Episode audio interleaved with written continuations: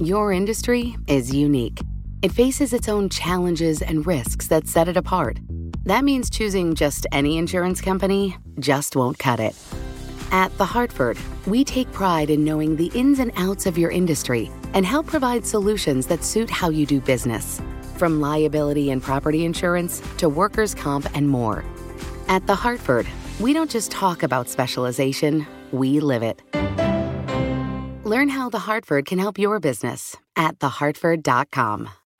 Collaborate for a greener future at the Bloomberg Green Festival, a groundbreaking celebration of the thinkers, doers, and innovators leading the way. From design and culture to technology, science, and entertainment. Hear from inspirational speakers and immerse yourself in climate solutions. July 10th through 13th in Seattle. Title sponsor Amazon. Official airline Alaska Airlines. Get 20% off using promo code Radio20 at BloombergLive.com slash Green Festival. Mr. Shaub, thanks for joining us. Uh, first of all, just t- remind us what the Office of Government Ethics is and what authority it has. So, the Office of Government Ethics is the supervising ethics office for the executive branch of the federal government. And that term supervising ethics office comes straight out of the Ethics in Government Act. OGE has authority over a very specific set of ethics rules and statutes and executive orders that apply across the executive branch. There's only 70 or 80 employees at OGE at any one time, but there are 4,500 agency ethics officials across the government. And OGE doesn't directly supervise them, but oversees their work, audits them, provides them with advice and training, and works very closely with them to ensure uniform application of the ethics rules across the executive branch. So that office is generally pretty behind the scenes, but when Donald Trump was elected, your office pretty quickly went public on Twitter uh, in saying he should divest his business interests. Why did you decide to to be so outspoken that way? So to explain that, I have to explain a little bit about how OGE functions. OGE has a lot of authority, but literally almost no power. And the difference between authority and power, in my mind, is that a federal court judge can issue an order telling you to do something, but it's the U.S. the threat that the U.S. Marshals will show up in your doorstep if you don't do it uh, that makes you comply. And so you've got the authority to issue the order and the power to enforce the order. OGE has a lot of authority, but no power to actually uh, enforce the determinations it makes. And so it works closely with the White House in any administration. Uh, and in fact, for such a tiny, minuscule entity in the federal government, it's got an incredibly disproportionate level of access to the White House, usually through the White House counsel's office. And so, if OGE ran into an individual official or an agency that wasn't doing what it said was required, OGE could call up the White House counsel's office, and usually by the next morning, they'd be on the phone saying, What can we do to help you from that agency? Um, because they would have gotten a call from the White House counsel's office. And with presidential nominees, they need OGE to sign off on their paperwork and their ethics agreements before they can go before the Senate for a confirmation hearing. Uh, so the two sources of authority that OGE has traditionally relied on, or power, has been leveraging assistance from the White House or withholding clearance on a presidential nominee. Uh, it became very quickly clear after the election that we did not have the support of the person who was going to become the White House counsel and his team.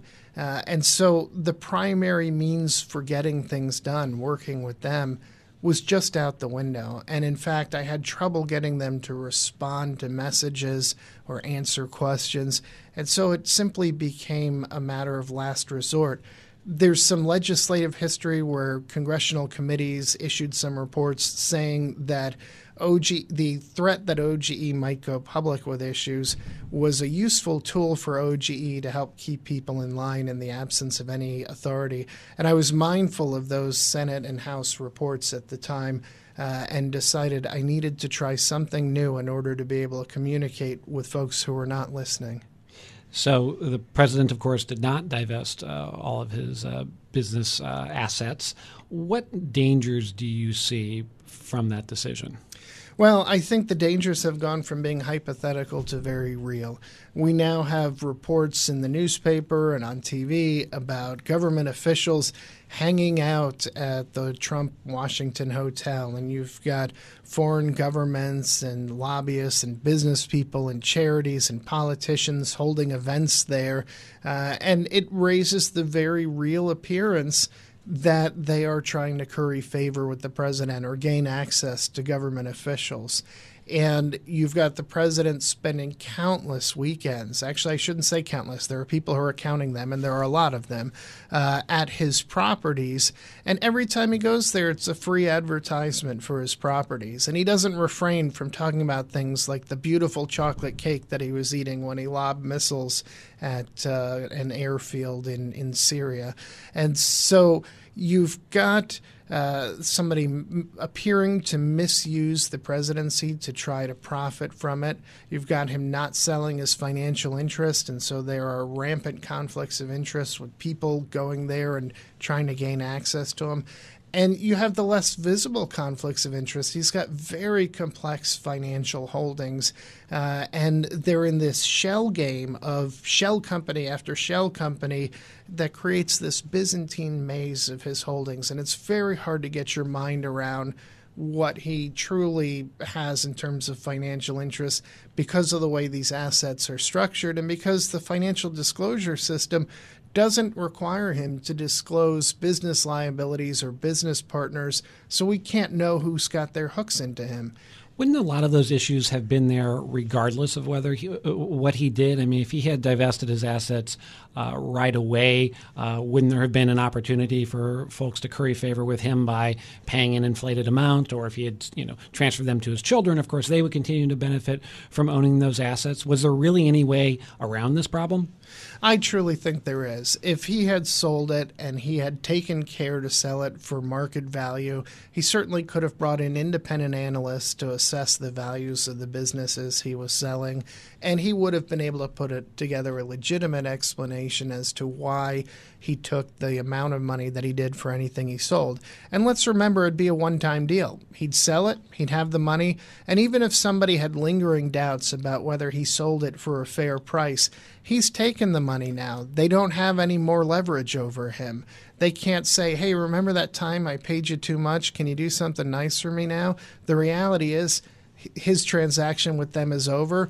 They would have paid him whatever they paid him, and they could have at best hoped for some kind of favor, but they wouldn't have had continuing hooks in him.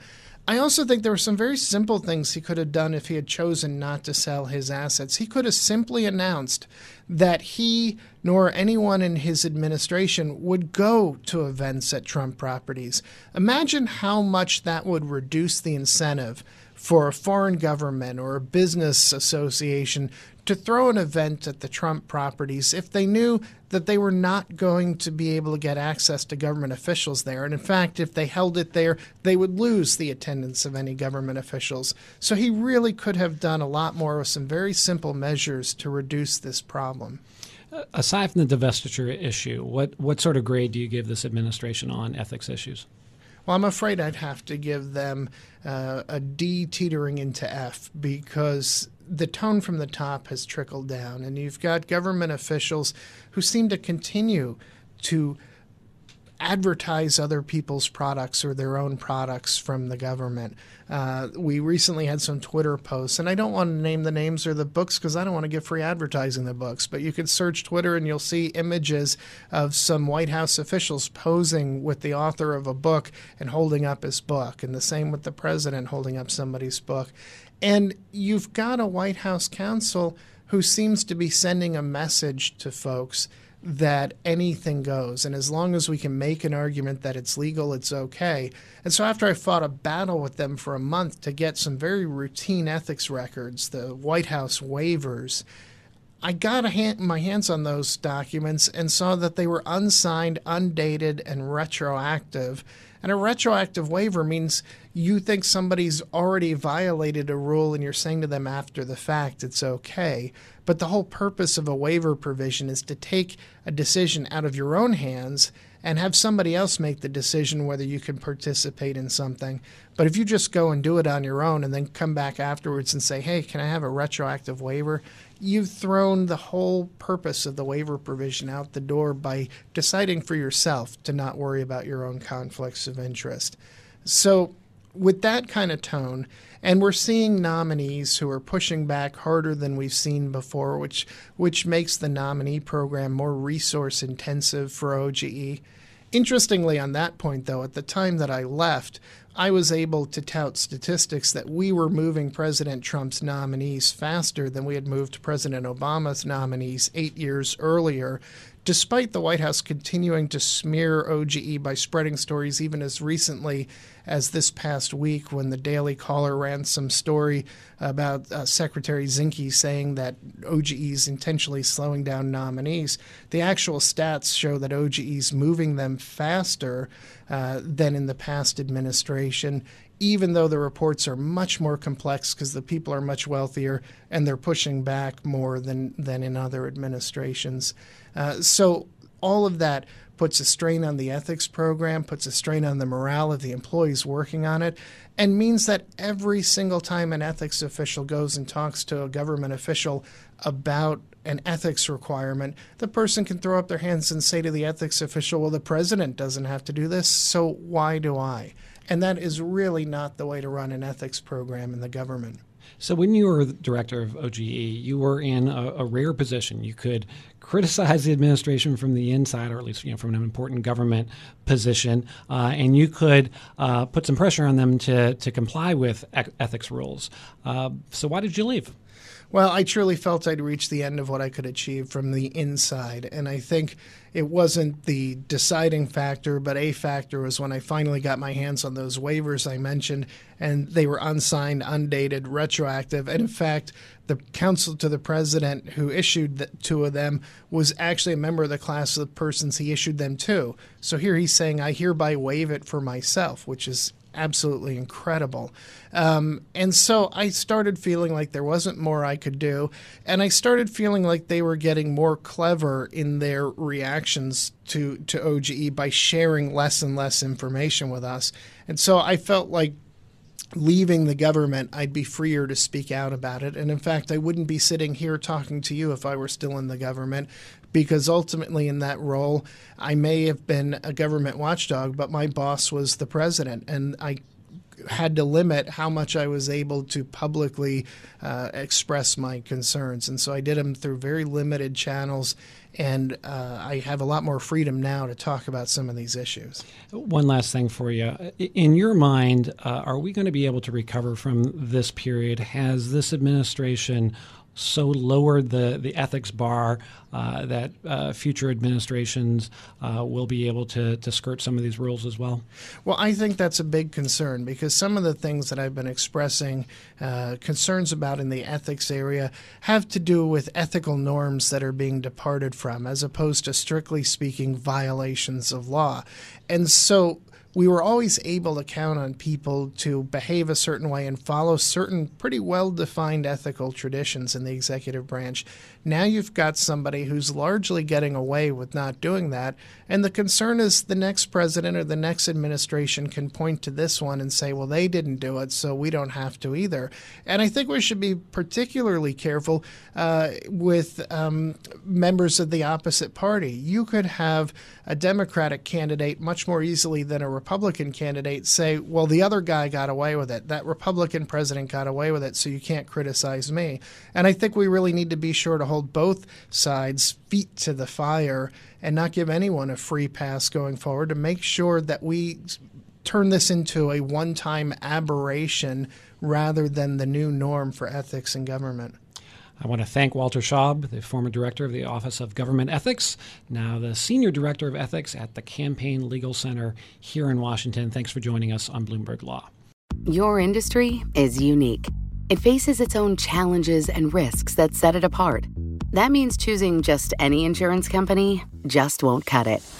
At The Hartford, we take pride in knowing the ins and outs of your industry and help provide solutions that suit how you do business.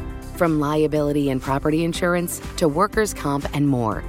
At The Hartford, we don't just talk about specialization, we live it.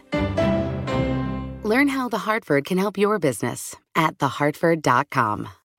Collaborate for a greener future at the Bloomberg Green Festival, a groundbreaking celebration of the thinkers, doers, and innovators leading the way. From design and culture to technology, science, and entertainment. Hear from inspirational speakers and immerse yourself in climate solutions. July 10th through 13th in Seattle. Title sponsor Amazon. Official airline Alaska Airlines. Get 20% off using promo code radio20 at bloomberglive.com slash green festival.